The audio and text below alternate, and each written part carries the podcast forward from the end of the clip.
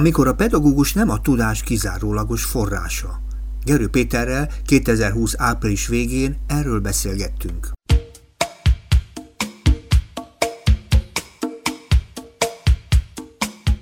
Most egy olyan témával foglalkozunk, ami szerintem naponta feszíti az embereket, hogy milyen iskolába, milyen iskola rendszerben kellene a jövőben élnünk, Tudnék, ez a koronavírus helyzet megbolondította az egész oktatási rendszert, és egy kicsit közelebb hoz ahhoz az alapkérdéshez, aminek a sorozatában beszélgetnék veled is, hogy lehet-e ma jó iskolát csinálni.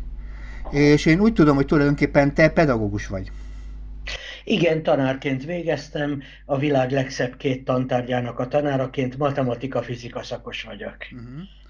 Hát mind a kettő szép tárgy, megmondom őszintén, mindig utólag ebbe ébredünk egy-egy tárgynál, hogy mi, mikor szép. Én amikor ezt tanultam, a matematikát a maga jelen idejében nem nagyon szerettem, de utólag megmondom őszintén meg is bántam. A fizikát meg menet közben szerettem meg, úgyhogy tulajdonképpen szép a te tantárgyaid. Szépek. Örülök, hogy ebben egyetértünk. Én egyébként elsősorban azért tartom ezeket szépnek, mert ezek azok a tárgyak, ahol véleményeltérés esetén nem az életkora, beosztása, vagyoni helyzet vagy ilyesmi számít, hanem legalábbis középiskolai szinten kiszámoljuk, megcsinálunk egy mérést, egy kísérletet, és kiderül, hogy kinek volt igaza. Tehát objektív, azt mondod. Tehát objektív. Igen, igen. Hát igen, csak egy olyan világba tévedtünk az oktatás területén, ami nem feltétlen minden esetben objektív, és ahhoz, hogy valaki a tudást megszereze, tulajdonképpen ahhoz nem is biztos, hogy minden esetben az iskolára van szükség. Legalábbis én azt keresem, hogy hogyan lehetne ma olyan jó iskolát csinálni, amelyek nem viseli magán a mai oktatás összes terheit, és hozzásegít az embereket ahhoz, hogy a tudást úgy ragadják meg, hogy legjobban szolgálja őket. Hm? Amivel kezdted a téma felvezetését, hogy tudilik nem az iskola és nem a tanár a kizárólagos tudásforrás, ez tulajdonképpen mindig is így volt, és a matematikában és a természettudományokban teljesen nyilvánvalóan mindig így van, bármilyen számolást, bármilyen kísérletet akár a diák is elvégezhet. Tehát az, hogy a tanár a mindentudó, a világmagyarázó, az ezekben a tárgyakban már eleve csak feltétel sem van így. Ma pedig főleg az internet világában, amikor az átlagos diák naponta több új ismerethez juthat a médiából és az internetről, mint az iskolába egy hét alatt együttvéve, ma már egyáltalán nem igaz, hogy az iskola lenne a tudásforrás fő kútja. Ezzel egyetértek, de tulajdonképpen igazság az, hogy ha, ha ezt így komolyan veszük, már nagyon régtelen rég így kellene működni a világnak, nagyon a korai középkor, vagy talán a, a elmúlt század közepéig talán el lehet mondani, hogy alapvetően az iskolában lehetett leginkább megtudni azt, hogy hogyan működik az élet, vagy hogyan működik a tudomány a maga szintjén. Itt sok esetben már nagyon hamar megkapta a segítséget az az ember, aki kíváncsi volt a világra, hogy hogyan működik az a világ, amiben az iskola hozzásegíthet a tudáshoz, ha jól működik, vagy megnehezíti a tudás megszerzését, hogyha ha nagyon, hogy, hogy, hogy, hogy is mondjam, fejbevert állapotban működik. Tehát tulajdonképpen a Herbarti oktatási rendszer nagyon régóta meg, igényel, igényel a megváltoztatását, és tulajdonképpen ebben sokat segített az elmúlt sok-sok évben az a fajta sok-sok pedagógiai kísérlet, ami a, az iskolákban zajlott. Azt kérdezem, te, ha nem tanítottál a közoktatásban, azért gondolom tanítottál embereket a valamire is, mert úgy, úgy tudom, hogy azért mégiscsak csináltál oktatásokat, képzéseket, nem? Persze, igen, a felnőtt képzésben tevékenykedtem egész életemben, uh-huh. az egyetemista korosztálytól a sokkal idősebbekig. Uh-huh. Volt, hogy, volt olyan is, hogy már nem is konkrét tantárgyakat, hanem magának a tanításnak a módszertanát tanítottam leendő tanároknak, uh-huh. felnőtt oktatóknak, szociális munkásoknak. Értem, az mennyiben, mennyiben más, vagy legalábbis mi az, amiből te kiindultál, amikor ilyenkor tanítottál?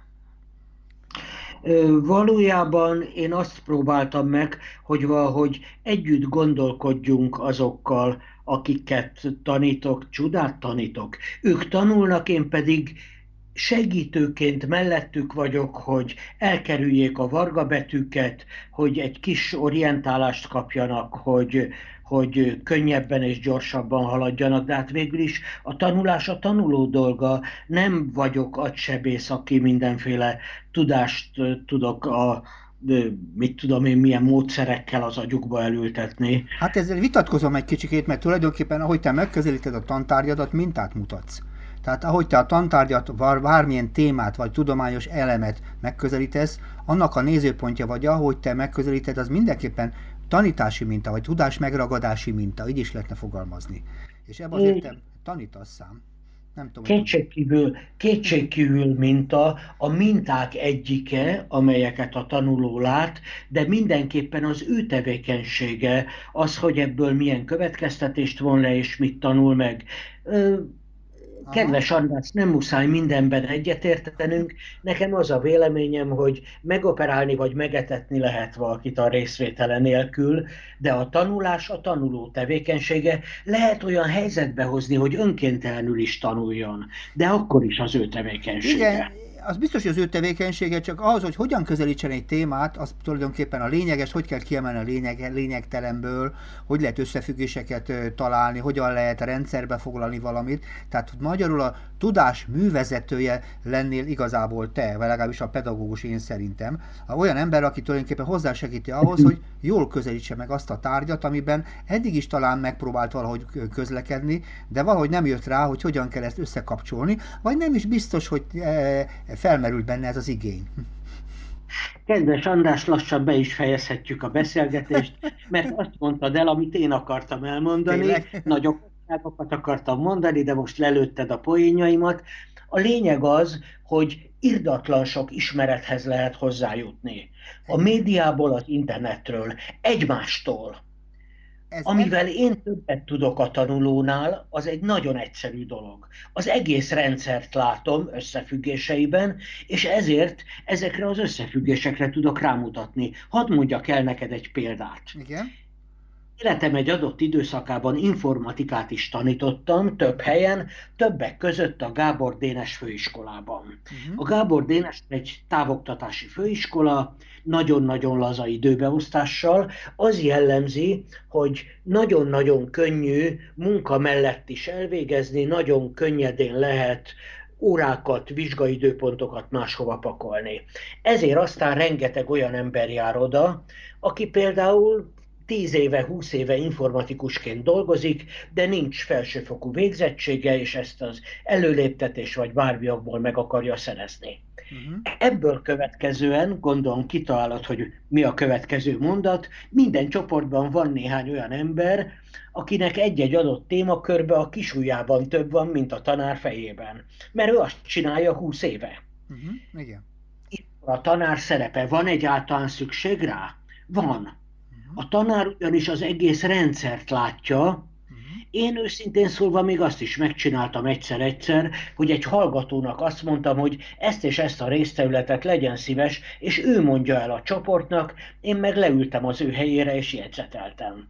Ahhoz a részhez ő ért jobban. De az egésznek a története, a fejlődési tendenciái, a várható irányai, és még egyszer ezt a szót mondom, az egésznek az összefüggése, a rendszere, ez olyasmi, amiben egy olyan ember irányítására és öm, segítségére van szüksége. Most kicsit megakadtam, hogy segítség, de végül is igen, erről van szó. Ha egy mintát mutatok, az is segítség. Itt olyan emberre van szükség, aki nem biztos, hogy az egyes részletekbe elmélyed, de az egészet, mint működő rendszert látja.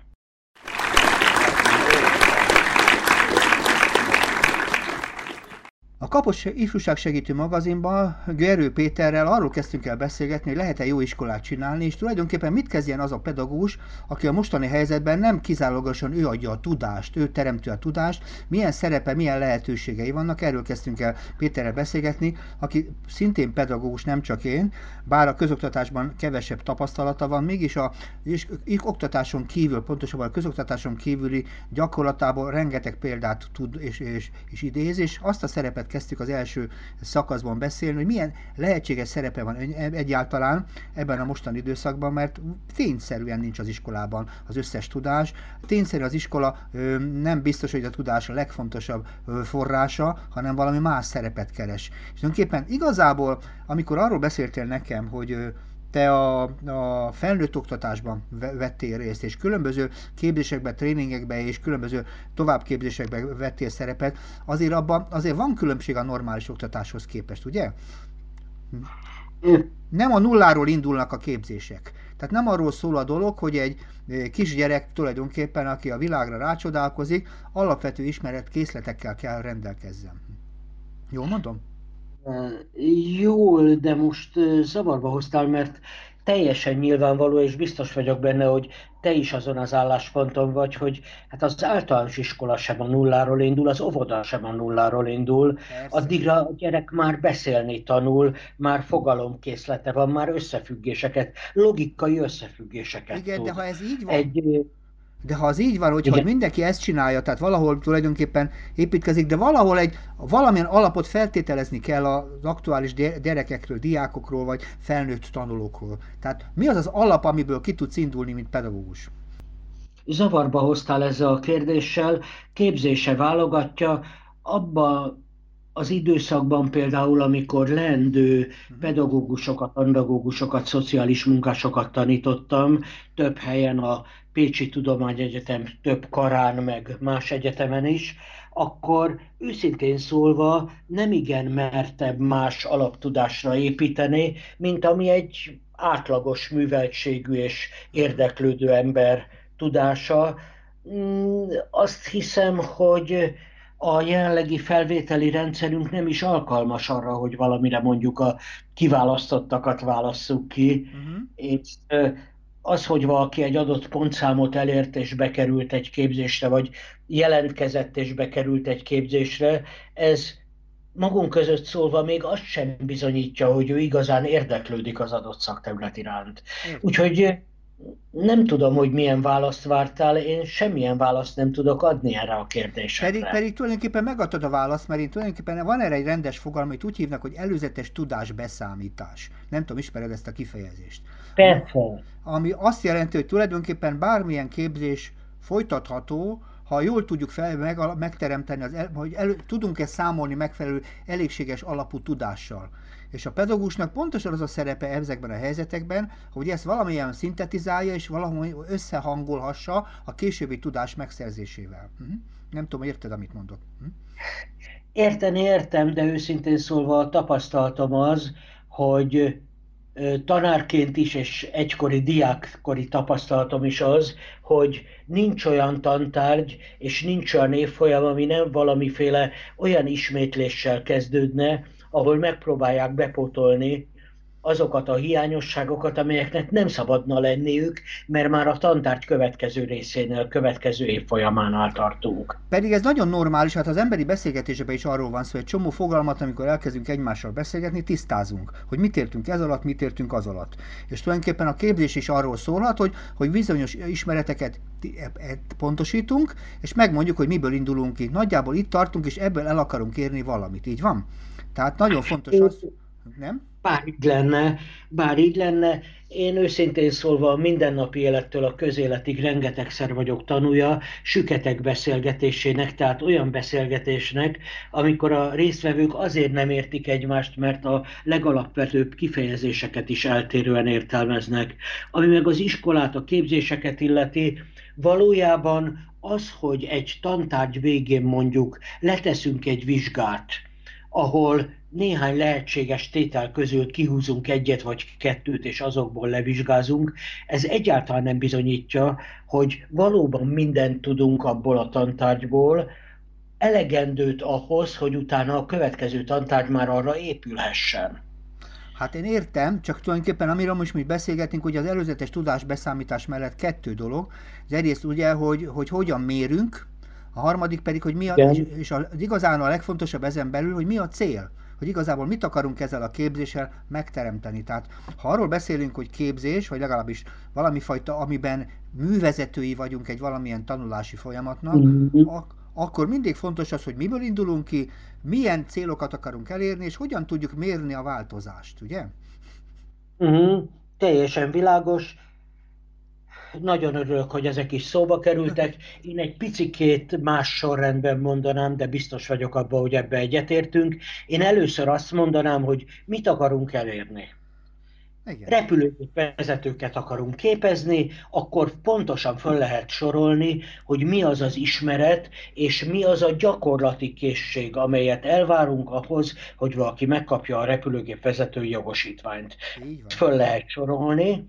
Ráadásul ez nem függ a világon semmitől. Aki ezt tudja, megkaphatja a repülőgépvezető jogosítványt, aki nem tudja, az nem kaphatja meg.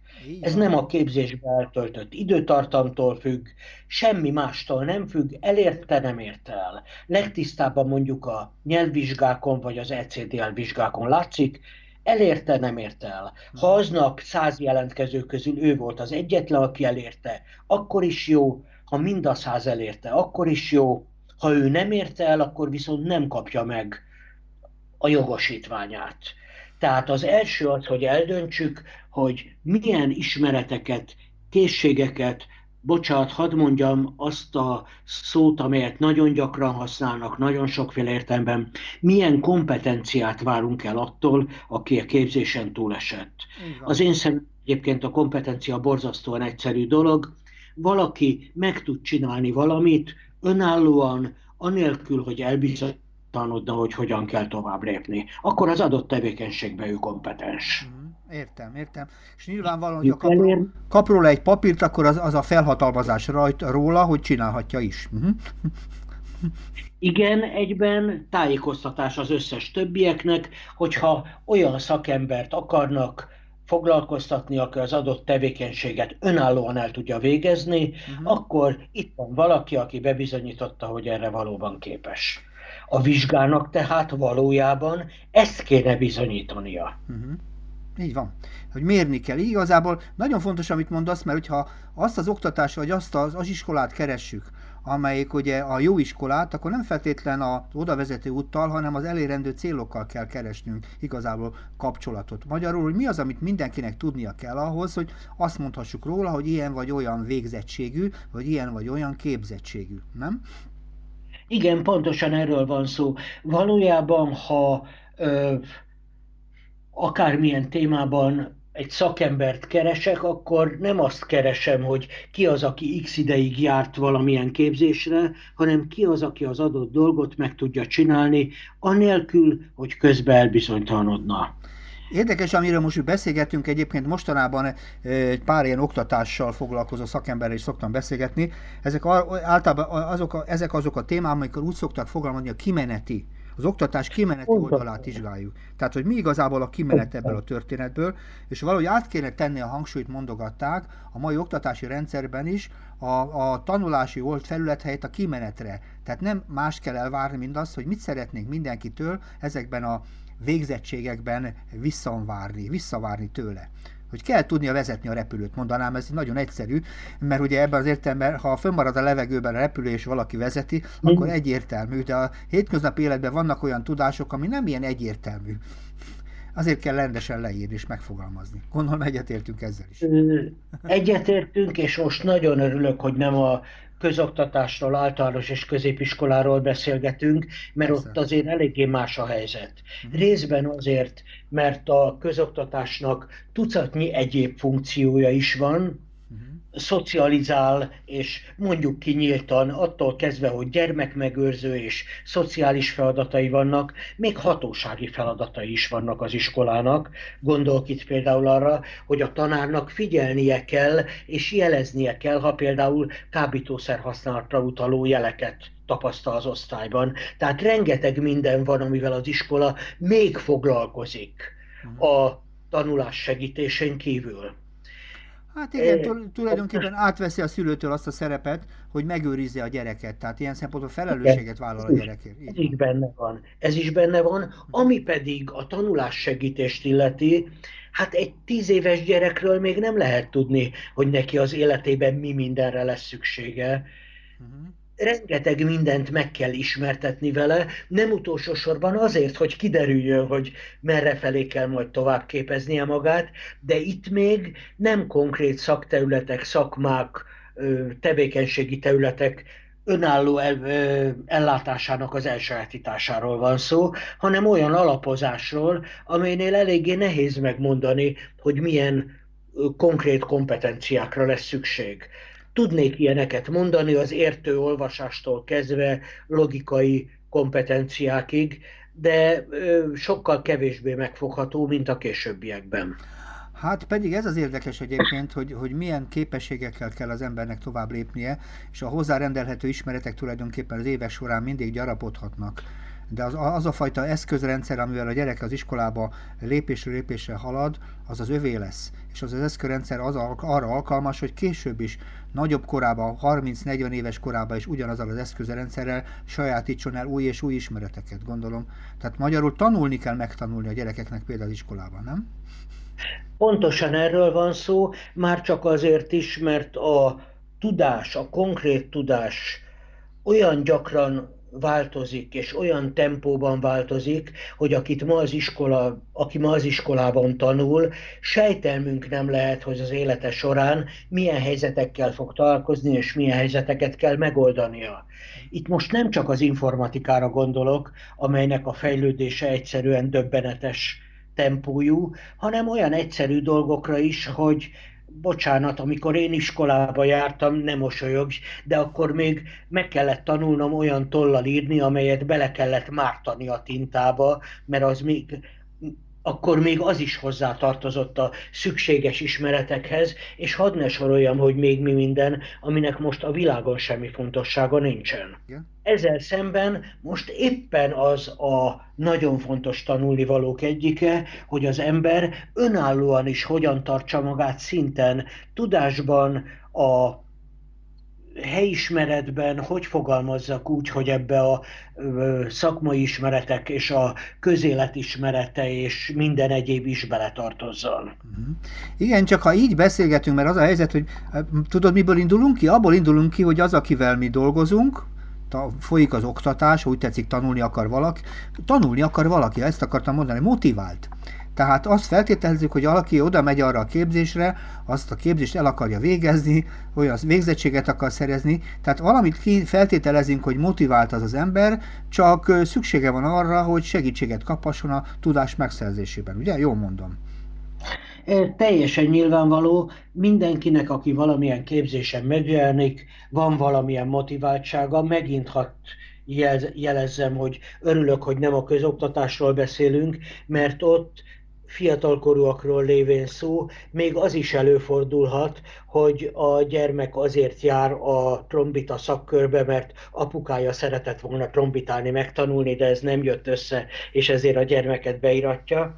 Felnőtt korban egyszerűbb a helyzet, valami motivációja mindenkinek van. De Hadd mondjak megint egy példát. Valaki beiratkozik az angol nyelvtanfolyamra. Uh-huh. Lehet, hogy iratkozik be, mert Angliába akar menni dolgozni. Lehet, hogy azért, mert eredetibe akarja olvasni Shakespeare-t. Uh-huh. Lehet, hogy azért, mert nem érdekli az egész, de nyelvvizsgát akar szerezni. Ezerféle motiváció lehet, uh-huh. és neki tanárnak egyáltalán nem feladatom, hogy ezt a motivációt megítéljem, vagy bárhogy rangsoroljam. Ezzel szembe a tanulót abban kell segítenem, hogy az ő célját elérje. Hát ahhoz viszont meg kell érteni őt. Tehát meg kell érteni őt, hogy ő tulajdonképpen a képzése mit akar. Így van? Így van? Igen, hozzátéve, hogy mint tanár nem sértődhetek meg, ha őt a tantárgya marhára nem érdekli, csak meg akar szerezni egy kreditpontot, vagy le akar tenni egy vizsgát. Magunk szólva, hány olyan ember lehet, aki a kreszt azért tanulja, mert fergetegesen érdekli, és nem azért, mert jogosítványt akar. És hány olyan ember lehet, aki azért jár nyelvtanfolyamra, mert nem jött össze a, nyelv, a párkapcsolata?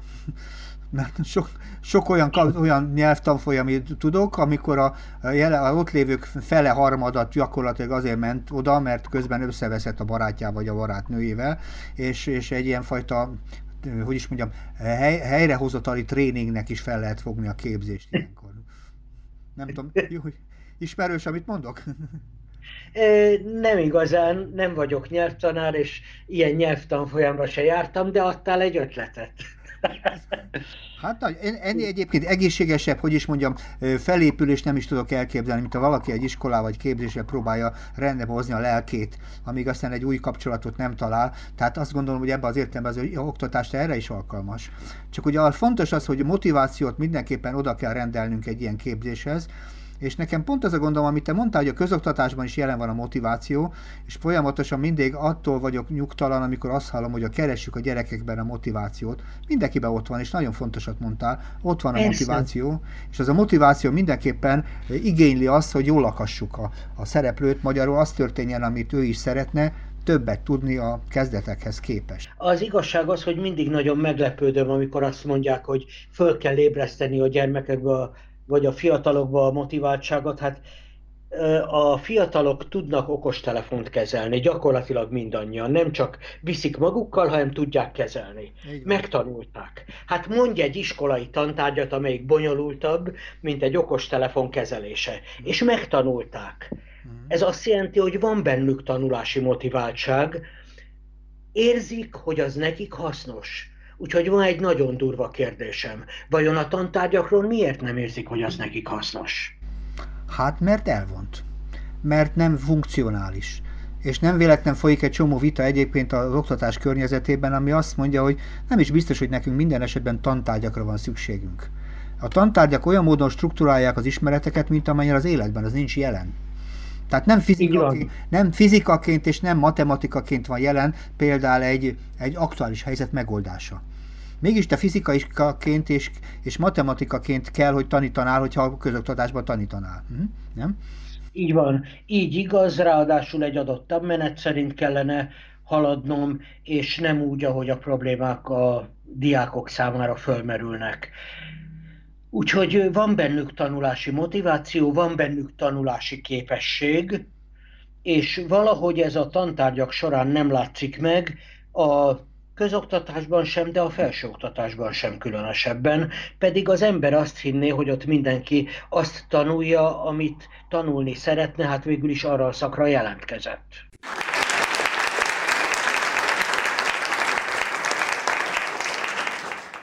A Kapos Ifjúság Segítő magazinban Gerő Péterrel arról kezdtünk el beszélgetni, hogy lehet-e jó iskolát csinálni, mit kezdjen az a pedagógus azzal a helyzettel, amikor nem ő a kizárólagosan a tudás forrása. Péter pedagógus és sokfajta tapasztalata rendelkezik a, a közoktatáson kívüli képzések területén, és nagyjából arról kezdtünk el beszélgetni ebben az időszakban, hogy mi mindenről szólnak azok a képzések, mennyire más az, mint egy oktatási rendszeren belül, mennyire szolgálja azt, az, azt a résztvevőt, aki a belépéshez képest, amikor kilép, kicsit többet szeretne tudni, mérhető tudással, szakmát szeretne szerezni, vagy képzettséget szeretne szerezni, tehát azt a világot próbáltuk megközelíteni, amiben a pedagógusnak alapvetően más a szerepe, ő a segítő, ha úgy tetszik a művezető, vezető, és ilyen szempontból, hogy mi a dolga ilyenkori pedagógusnak, arról is kezdtünk el beszélni. És itt volt szó a tudásbeszámítástól kezdve, a tulajdonképpen a mérésig is, sok mindenféle elemről, és az az igazi kérdés tulajdonképpen ezzel összefüggésben, hogy általában hogyan lehet egy képzéshez, a kiindulunk valamiből, hogyan lehet tudni igazi célt rendelni, mert az a fontos úgy, hogy neked is, mint pedagógusnak is célod kell, hogy legyen, meg a résztvevőnek is kell, hogy legyen célja. Hogyan lehet ezeket a célokat összefoglalni, és hogyan lehet ezt igazából a, a tanítás vagy az oktatásra visszaforgatni?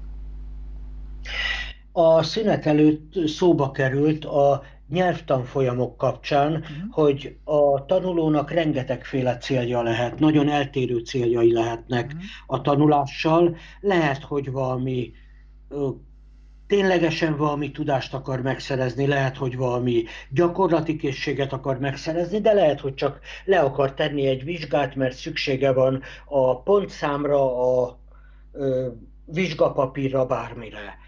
Ezt a célt meg kell ismerni, és erre csak azt tudom mondani, hogy a aki a tanulást segíti, annak saját magának kell megteremtenie a módját, hogyha másképp nem, akkor az egyes tanulókkal való kommunikációval tisztában legyen azzal, hogy kinek milyen, mi a célja. Ezzel viszont a legfontosabb motiválási eszköz is a kezébe kerül.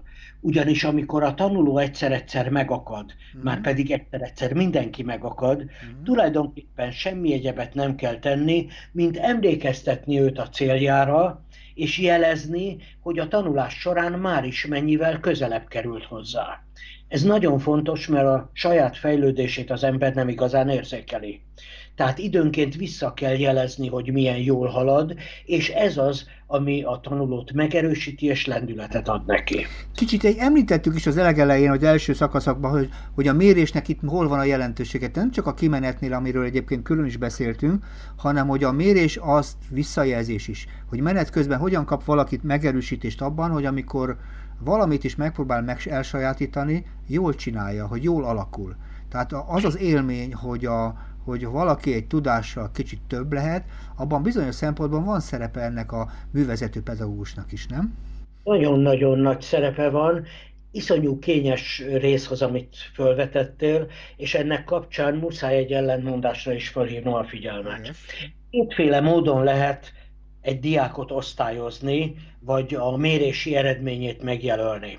Az egyik a szummatív mérés, évvégén, tanfolyam végén jelzem, hogy az illető itt és itt tart. Ekkorát tud ugrani, pont. Ebből a szempontból teljesen mindegy, hogy hogy jutott el odáig. Olyan, hogy egy világbajnoktól elveszik a világbajnoki címet, mert az edzésen kétszer hasra esett. Igen. Most itt és itt tart a másik, a normatív mérés, amikor évközben adok egy osztályzatot. Uh-huh. Lehet, hogy arra a teljesítményre az egyik diáknak ötöst adok, mert igaz, hogy nem igazán ötös, de ő eddig hármas volt, és meg akarom neki mutatni, hogy hogy ő tud, lendületet akarok adni. Mhm. Ugyanarra a teljesítményre a másik diáknak rosszabb jegyet adok, mert ő mindig kitűnő volt, és most lazított, és figyelmeztetni akar. A normatív osztályzás az egyszerűen motiválási és nevelési eszköz. Uh-huh. Az ellenmondás, amelyre fel akarom hívni a figyelmet, az az, hogy teljesen bizarr, hogy az évvégi jegy az évközi jegyek átlagaként alakul ki. Semmi közük egymáshoz. Uh-huh. És micsoda dolog az, hogy valaki végig négyes volt, akkor négyes az évvégi jegye, ha végig hármas volt, de ha legvégén ötösre javított, akkor is négyes a évvégi jegye, és ha végig ötös volt, és a végén hármasra rontott, akkor is négyes az évvégi jegye. Az évvégi jegyek kéne, hogy mérje, hogy most hol tart, az év közi jegyek pedig egyszerűen nevelési eszközök. Aha, azt mondod. Érdekes, nekem az jutott az eszembe, most ugye a nyelvtanfolyamot is idézték az előbb, hogy ugye akkor tudunk egy nyelvet megtanulni, ha merünk rossz válaszokat is kimondani. Tehát az, hogy valaki nyelvet meg akarjon tanulni, az igen próbálkozni kell, és egy csomó próbálkozás nem sikeres. Tehát bizonyos szempontból nem jól tudjuk használni azt a, azt a itt megpróbált nyelvismereteket. Itt magyarul sok-sok kudarcot kell ahhoz megélnie valakinek, hogy egy nyelvtudáshoz hozzáférhessen. Hát az anyanyelvünket hogy tanultuk meg? Úgy, hogy egy darabig rajtunk mosolygott a család és a szomszédság, mert ilyen gyerekszáj dolgokat mondtunk, néha logikusabban beszéltünk, mint amilyen maga a nyelv, de hát hibáztunk. Úgyhogy megint fontos dolgra mutattál rá, én őszintén szólva azon is állandóan csodálkozom, hogy egy dolgozatban a jellegi szokások szerint az van pirossal megjelölve, aláhúzva, amit a diák elrontott, és nem az, amit jól csinált. Uh-huh, uh-huh. Ugye rengeteg olyan eleme van az egész történetnek, ami hasonlít mégis a pedagógiához, de mégsem az, ami a közoktatásban van. Az iskolán kívül is, vagy az iskolától függetlenül is szükség van egy olyan rendszerre, ami abban segít az embereket, hogy tudást megszerezzenek. Ezzel gondolom egyetértünk. Nem tudom, hogy rendszernek mit nevezel, de érzékelem, hogy mit akarsz mondani, és az alapgondolattal egyetértek. Aha, tehát ha arra gondolunk, hogy tulajdonképpen jó iskolát keresünk, akkor nem feltétlenül a közoktatásba keressük, hanem a feladatban, mégpedig abban, hogy az emberek meg akarnak tanulni, meg kell az életükhöz egy csomó ismeret, és, és tulajdonképpen abban kell segíteni őket, amiben keresik ők a maguk érvényesülését. Jól mondom? Hm? Igen, ebbe egyetértünk. Most azon gondolkozom, hogy ha iskola helyett azt mondom, hogy jó tanulási szintereket keresünk, akkor ez, ez úgy megfelel annak, amire gondoltunk. Igen, igen de a tanulási szintén ezek szerint az otthont is jelentheti, a baráti Persze. társaságot is jelentheti, a, a kiránduló teret jelentheti, a futballpályát jelentheti, és sok-sok olyan teret, ahol az emberek találkozhatnak, és bővíteni szeretnék az ismereteiket, és tudni szeretnének. Erre gondolsz? Akár a, akár a mi beszélgetésünket. Én azt remélem, hogy ránk is vonatkozik, és remélem, hogy a hallgatóra is, hogy a beszélgetés végére egy hajszányival tisztábban lát valamit, és ez is tanulás. Uh-huh. és legyen sok-sok tanulás mindenképpen az, az emberek számára, mely szerintem pont a tanulás emelte ki a világból, vagy legalábbis a, a, az élő világból az embereket, az a helyzet, hogy a tapasztalatainkból tudtunk tanulni, és ezt a fajta képességet továbbra is meg kellene őrizni, és az a tapasztalat tulajdonképpen akkor születik, ha sokat beszélgetünk, és egymás tudásaiból meríteni tudunk, ha jól mondom, ugye? Teljesen igaz, persze. Péter, mi, el tudod-e képzelni, hogy tíz év múlva milyen lesz az iskola rendszer? Egy új iskola rendszer? Hm?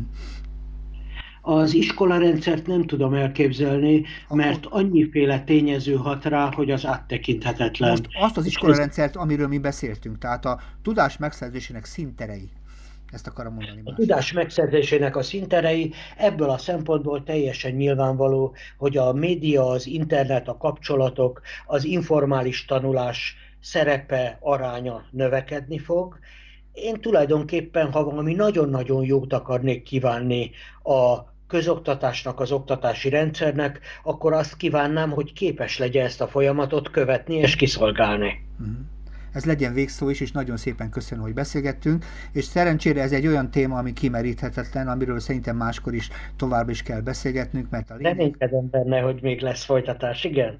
Mert a lényeg, hogy legyen egy jó iskola, mert lehet jó iskolát csinálni, és kell is a jó iskola ahhoz, hogy egy jobb világot élhessenek meg majd a gyerekeink. Nagyon szépen köszönöm a beszélgetést, minden jót kívánok neked, és hallgass te is tovább a civil rádiót. Köszönöm a beszélgetést. Szia Péter! Én is köszönöm, minden jót kívánok!